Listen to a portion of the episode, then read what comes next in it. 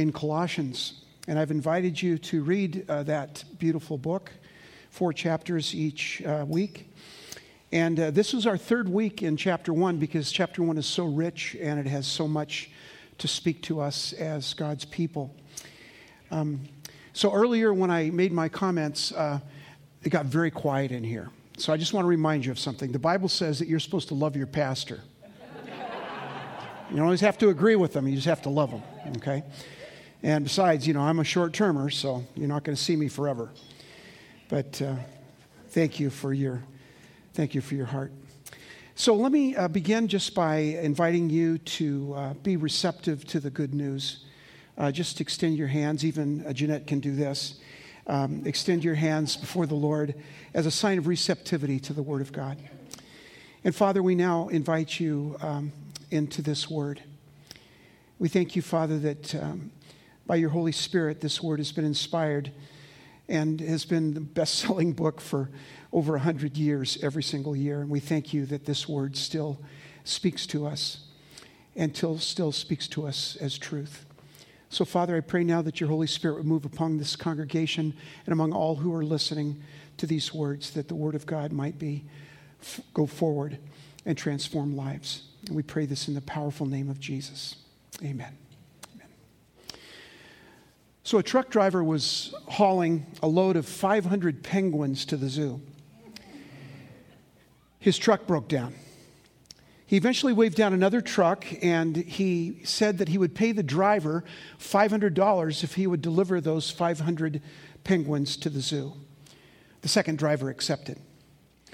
The next day, the first truck driver got his truck fixed and drove into town and couldn't believe his eyes. Just ahead of him, he saw the second truck driver crossing the road with 500 penguins waddling single file behind him. He jumped out of his truck, ran up to the guy, and said, What are you doing? I gave you $500 to take these penguins to the zoo. To which the man responded, I, didn't, I did take them to the zoo, but I had enough money left over, so now we're going to the movies.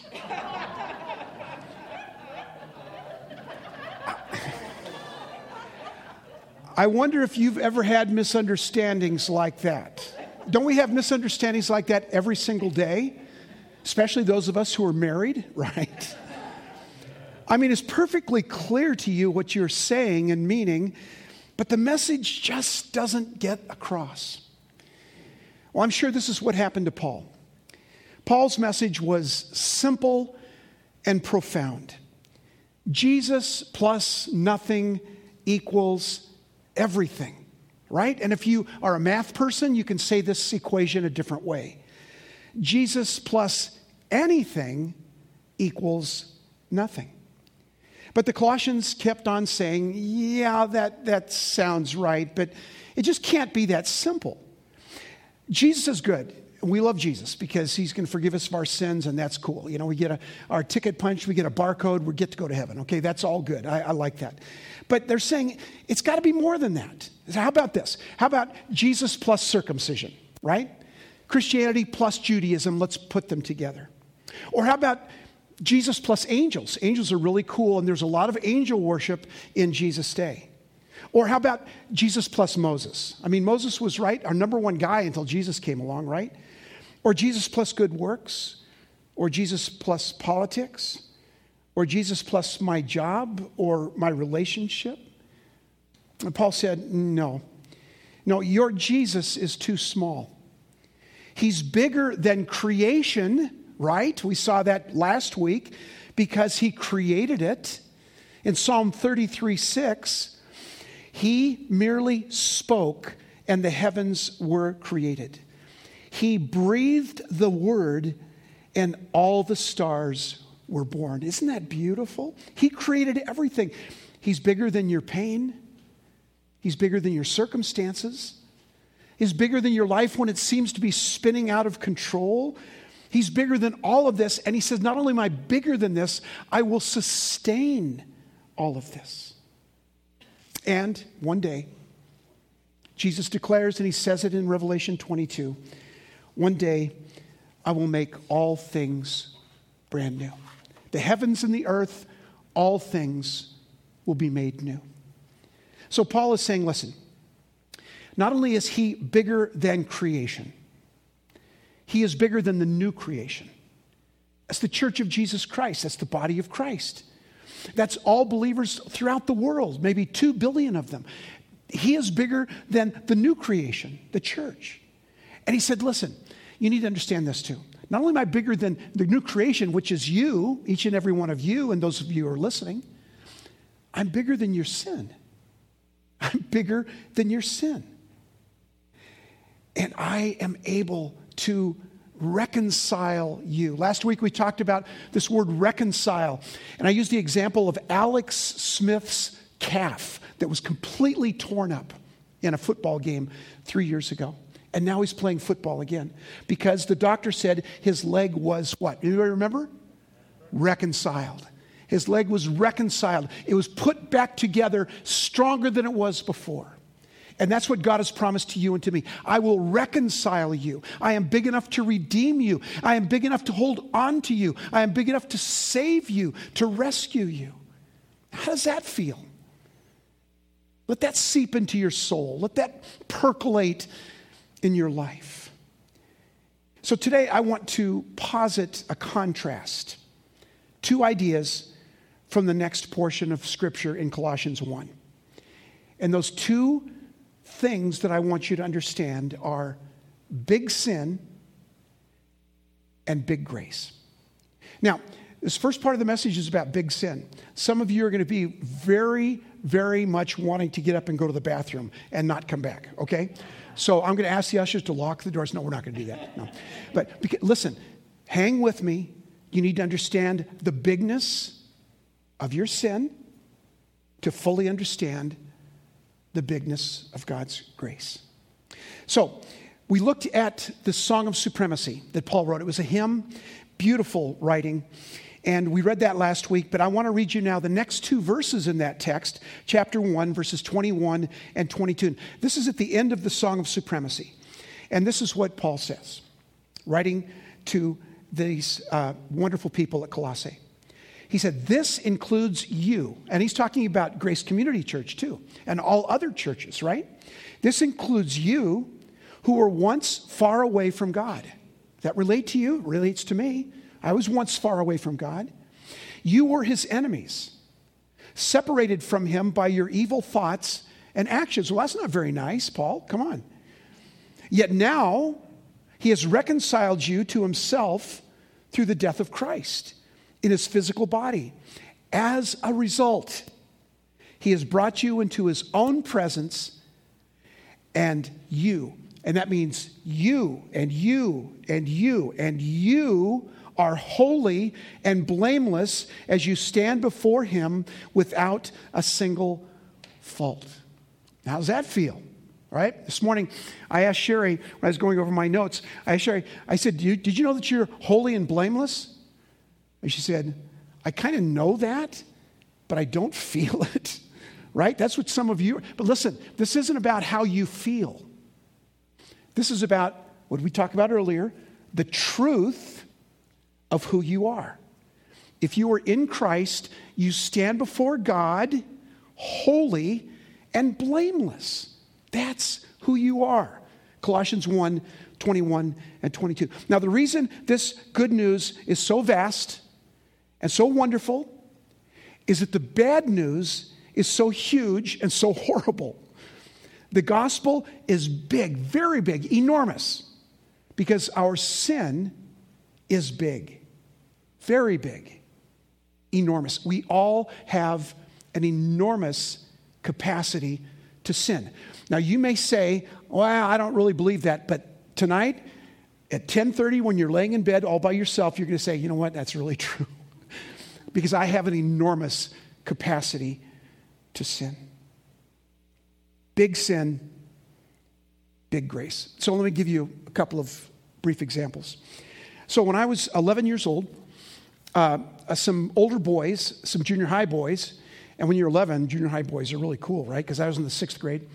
Uh, they invited me to their uh, tree house that they had built. And I felt privileged, so I went, and that's where you know you learn all important things from you know junior high boys. I learned how to smoke, for instance. You know, I, and so the first time I'd ever tried a cigarette, you know, they gave me a cigarette, said light that. So I'm trying to light it. Like, no, no, you got to actually suck on it to, you know, okay. So I smoked cigarette. I hated it, but I, of course I said it was awesome. And I said, boy, I really feel really grown up and but I hated it. But I had this smell in my face and my mouth and it was awful. And so how do I get rid of the smell so my parents don't know? And they said, Well, you chew on eucalyptus leaves. And in Crest, where I lived in, in uh, rural San Diego, there was eucalyptus trees everywhere, right? So on the way home, it was about a 20 minute walk. I chewed on eucalyptus leaves the entire time. And I was getting sick to my stomach from chewing on eucalyptus leaves. I come into the house, my dad's sitting in his chair. I walk by and say, Hi, Dad. Go right to the bathroom and start washing, you know, washing my mouth and everything like that. My dad, Dwayne, come out of there. Have you been smoking? Yes, sir. Did you smell the smoke? No, I smelled the eucalyptus. My dad wasn't a rookie, you know. He knows, and, and, but that's who, and here's the deal. You say that's a small thing, you know, that's, that's a small sin, that's a little sin. No, it was about, it, sin is always about deception. Sin is always about hiding. Adam and Eve hid from God. that was foolish, right? I was hiding from God. I was hiding from. That's the problem that sin alienate, alienates us from each other and from God. That's what sin does. Now, fast forward 37 years. Here I am in a hot tub in Colorado in 1997 with my wife after I confessed about my gambling addiction. She and I were the only ones in this. It was a beautiful evening, September 1997, this hot tub. We were the only ones in the hot tub. And I was filling the hot tub with my tears. And Sherry extended this amazing grace to me that I didn't deserve. And she extended this grace to me in a way that I felt it was from God. and it was begin, really the beginning of my healing in that time. And so, what I realized in both of those incidences, one seems very simple and childlike. You've all experienced those things. But the other was enormous. And it was at that time, I felt like I had ruined my career. I would no longer ever be a pastor again. I felt like my life was over, that maybe my marriage was over, maybe my kids would hate me. I felt all of that. I felt the enormity of my sin. Both of those instances are about alienation, about blocking ourselves from someone else, in my case, my wife, my church, my children when I was younger from my parents, didn't want them to know I was smoking. Alienation and alienating us from God. In this passage, Paul comes through clearly with the bad news as well as the good news. In the bad news, he uses really bad language. You once were alienated and hostile in mind you ever think of yourself as hostile in mind towards God? But that's what the text says you were doing evil deeds. 121. We want to say, hey, Paul, man, back off, dude. What are you doing? I'm not as bad as my neighbor who throws the leaves over the fence. I'm not as bad as these radical right wingers storming the Capitol building. I'm not as bad as Hitler I'm not as bad as Ted Bundy. Come on, man, back off. And what Paul is saying, no, it's not about those specific acts of sin. It's about a heart that is alienated from God. It's about a heart that has made God the enemy. You say, well, where does that come from? The Bible tells us, and this is going to be really weird for some of you that haven't been raised around the Bible and raised around church, that we are born into sin. And we are dead in our original sin, the Adamic nature, that nature that we had because of what Adam did, right? We come into this world as an enemy of God. In Romans 5 8, but God commends his love toward us in that, listen, while we were yet sinners, while we were in the midst of sinning, while we're in the midst of addictive gambling or having an affair or smoking a cigarette or anything else, while we're in the middle of that, Christ died for our sins. He didn't wait until we were cleaned up because we can never clean ourselves up. He didn't wait till we were better because we're going to never be better. He said, Listen, I commended my love toward you in that while you were yet sinners, Christ died for you. We come into the world as an enemy of God.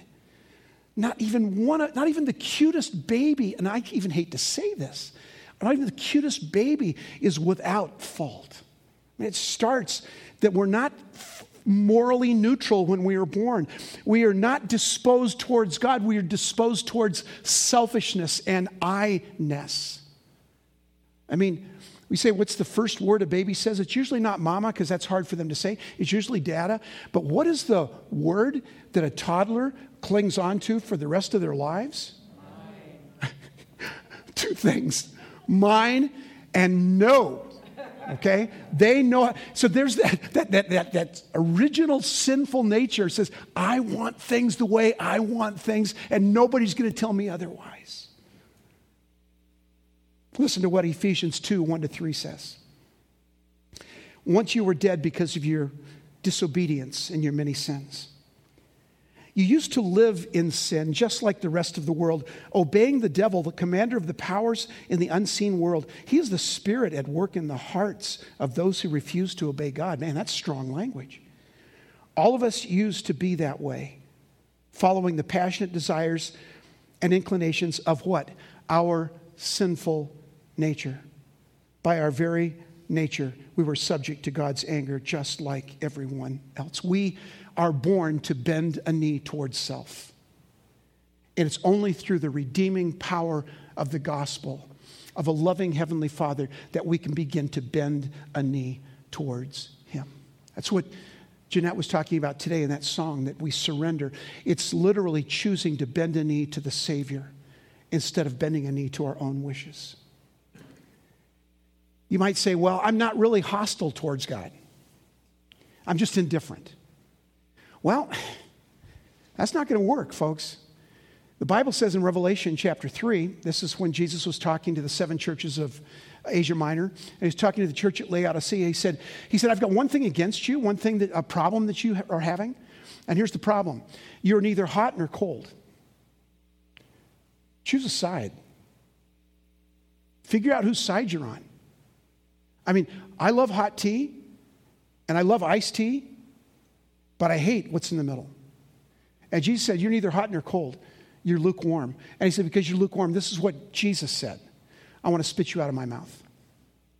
It is so distasteful that you just simply cannot pick a side. How many evangelical Christians are trying to be right in the middle? Right in the middle. Jesus said, If you are indifferent to me, you are hostile toward me. If you're in, gentlemen, men in here that are married, if you are indifferent in your marriage, you are hostile to your marriage. Because when you made a vow before the altar, you said, I'm going to give my all to my bride, I'm going to give my all to my husband, and I am going to give my all to the Lord Jesus Christ.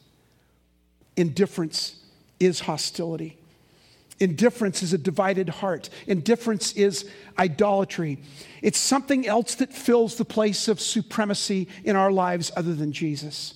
John Piper said these words Idolatry is a suicidal exchange of infinite value and beauty for some fleeting, inferior substitute. We are hostile to God in our minds, constantly at cross purposes to Him. And one of the ways that we are mostly at cross purposes to Jesus is the way that we view people that are different than us a different color of skin, a different political uh, pa- uh, pathway, a different socioeconomic thing, a different way of living, a different lifestyle. Jesus said, I love all of these people. I don't love all of their actions, but I love all of these people. I'm, in, in the Sermon on the Mount, um, Jesus is talking about loving each other. And he said, Some of you uh, find somebody that you don't like and you say to them, Raca, R A C A. Okay, it was an Aramaic word that meant empty headed. it's what you say when somebody cuts you off on the freeway, by the way. You say different words, but you're saying Raca, right?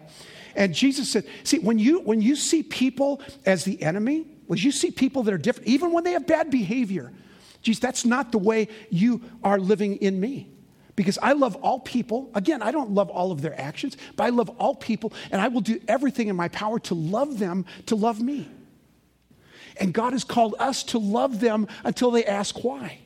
our enemies, especially. Those are different than us, especially. Those uh, in 9 11, those Muslims, we all thought all the Muslims are bad. No, no, those Muslims were bad. Frontiers is one of the greatest missionary organizations around. And Frontiers, if you know of their ministry, uh, they have a ministry uh, to love Muslims to Jesus. That's it. No other, no other agenda, no political agenda, just to love Muslims to Jesus. That's what we are called to do. So often we hate. We see that, we set out the Capitol. We saw that in what happened months ago. We saw all this hate in our world. There's, I mean, who was hated the most after Jesus was crucified? The Jews. The Jews. Today, there are people that still hate the Jews because they say the Jews killed Jesus. Let me be very honest with you this morning. The Jews didn't kill Jesus, you did. Your sins did. They were piled on him. You killed Jesus, not the Jews. And we always find somebody else to say, Oh, you're the problem. No, we're the problem. My sin is the problem, and my sin is my sin. It's evil. The same word used to describe Satan and demons. We're a lot worse off than we think we are. Our sin is big. Our sin is enormous. We are enemies of God. We, it's where death reigned because of our rebellion. We are bent towards self and towards sin. Tullian Tchividjian said it this way Generation after generation, the sin is ceaseless, the death all encompassing, the condemnation comprehensive. And you say to yourselves, I should have gone to the bathroom. I should have left early. Martin Luther. Martin Luther, who discovered grace in one verse, and that verse was, My grace, my grace, my grace. Martin Luther also understood in many ways that uh, the only way to heaven was by good works. Until he discovered the grace of God, that's exactly what he believed. Martin Luther crawled for over a mile on cobblestone streets on his hands and knees, crawled up to the altar at the Wittenberg Cathedral, and went there to confess his sins. And he said, As soon as I got there, I looked around and recognized that uh, other people weren't there, and they should have been because they were just as bad as me. And when I thought that thought, I realized my sin is still my sin. And he did it over again. Now you say, well, that's ridiculous. He didn't really understand the grace of God. I don't think it was ridiculous. I think what he understood is how big his sin was, how great his sin was, how all consum- consuming his sin was. We had a friend in uh, our church in, uh, at Hope Covenant. Her name was Heidi, and she had a dad who was diagnosed with very aggressive cancer and uh, was told that uh, you know, there were some pathways he could take uh, towards get some more time, maybe two, three years. And, uh, and the, of course, the wife and the kids all said, Dad, you got to do this. He said, No, no, I'm fine. What do you mean you're fine? I'm fine. Don't worry about me. I'm good. I'm good. But, Dad, you need to take these steps towards uh, to get some more time so you be with your family, your kids, your grandkids. I'm fine. I'm fine. Well, three months later, he wasn't fine. He died, right? Took no steps to try and extend his life. He, he's just dead. And I can't believe how many Christians in our world today are the same way. Well, I'm fine. Yeah, my, my sins, I, that took, Jesus took care of that. I'm, I'm good. I'm fine. And the Bible is very clear that you and I are not fine. So, sin is big. All men have experienced that. All women have experienced that. And we say, okay, okay, okay, I get it, Paul. My sin is really big, but now what do I do? I want you to listen very carefully to these words in Romans 5 15 to 17. This is the antidote to the bigness of your sin. But there is a great difference between Adam's sin and God's gracious gift. For the sin of this one man, Adam, brought death to many. That's original sin that we talked about earlier. But even greater is God's wonderful grace and his gift of forgiveness to many through this other man, Jesus Christ. And the result of God's gracious gift is very different from the result of one, that one man's sin. For Adam's sin led to condemnation, but God's free gift leads to our being made right with God, even though we are guilty of many sins. For the sin of this one man, Adam, caused death to rule over many.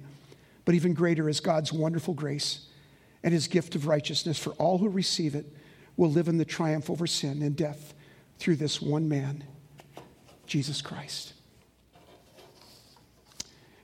Our sin is great, absolutely.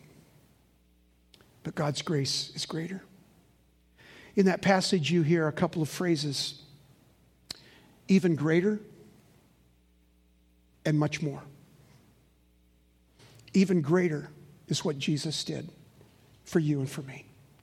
Yes, we killed Jesus with our sins. We did. But he was raised from the dead and took power over death, over the grave, and over our sin. So the even greater, and the other phrase that you heard over and over again in that Romans 5 passage is much more. The much moreness of God's grace than our sin. The far greater than God's love than our sin. The worst possible news is that we're enemies with God, alienated, now contrasted to the very best possible news. And the distance between us and God is vast. Like we said last week, between Dives and Lazarus, the chasm was so great that could not be breached. But here's the good news Jesus breached that chasm for you and for me. That's how great God's grace is. So, how do you describe that? Well, I'm not sure, but one of my favorite movies of all times is Back to the Future, 1985. Some of you weren't born then, but uh, you've seen the movie. Uh, back to the Future, and in that movie, they went back from 1985 to what year? 1955, right? I was just seven years old at that time, 1955, and all of that. But how do they get now back to 1985? Doc Brown and Marty kind of worked all this out. Well, Mar- uh, Doc Brown says the only way we can get back there in this DeLorean, which is, by the way, a very cool car back in the day, this DeLorean is uh, this amazing thing that I created called the what? Yes, flux capacitor. And he said the only way that that's going to work is 1.3 gigawatts. Now, nobody knows what a gigawatt is, but it's a great word, right? And so they figured it out. They got the lightning on the clock tower and all that. And that, that, those gigawatts sent them up, you know, back 30 years. What Jesus did for you and for me is much greater than 1.3 gigawatts.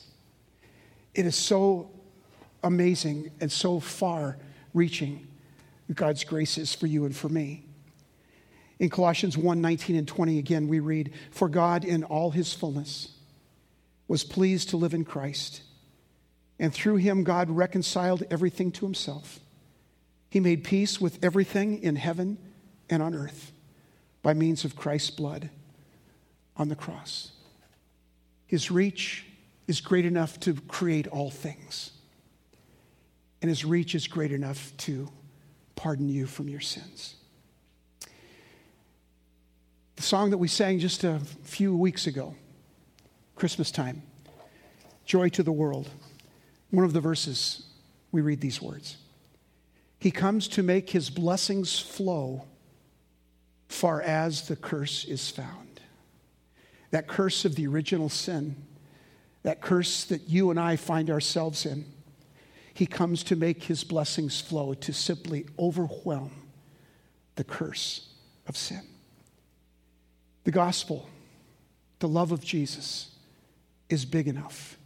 His redemption flows as far as the curse is found. Once we were hostile, now we are holy, chosen, beloved.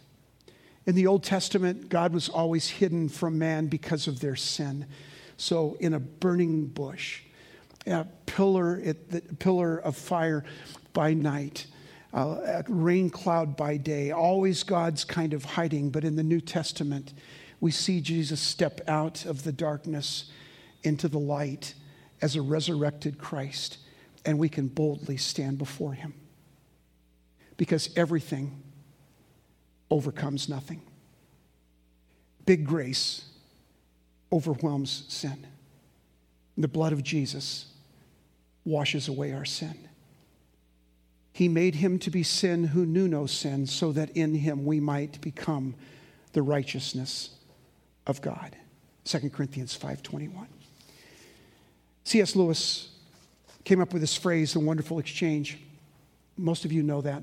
And what it looks like is this that all of your sin and all of your brokenness, which is huge and ginormous and gigantic, and all of this is what killed Jesus, all of your sin. This is all over here. And over here on this side is the righteousness of Jesus, his beauty and grace, his love, his forgiveness, his eternal life. All of this is over here.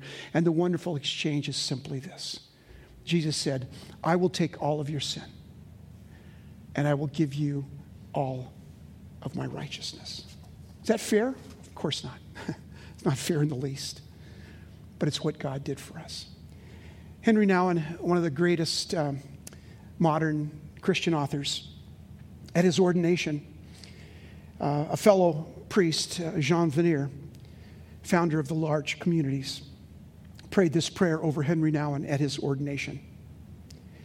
May all your expectations be frustrated. May all your plans be thwarted.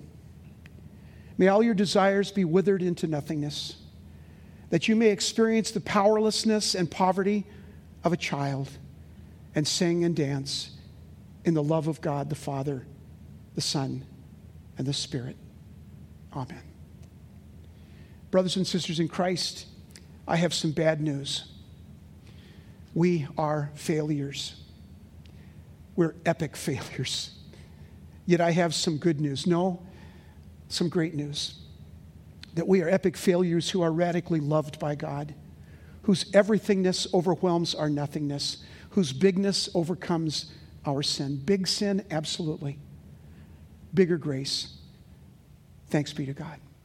I'd like to ask you before we pray if you would stand. And at home, I know it feel kind of weird in your pajamas, but go ahead and stand with us as well. I want you to be standing when you uh, hear these last words that I'm going to read from the Apostle Paul. And I want you to hear these words as if they were written specifically for you, as if they came directly from Jesus' lips himself. These words are God's words for you.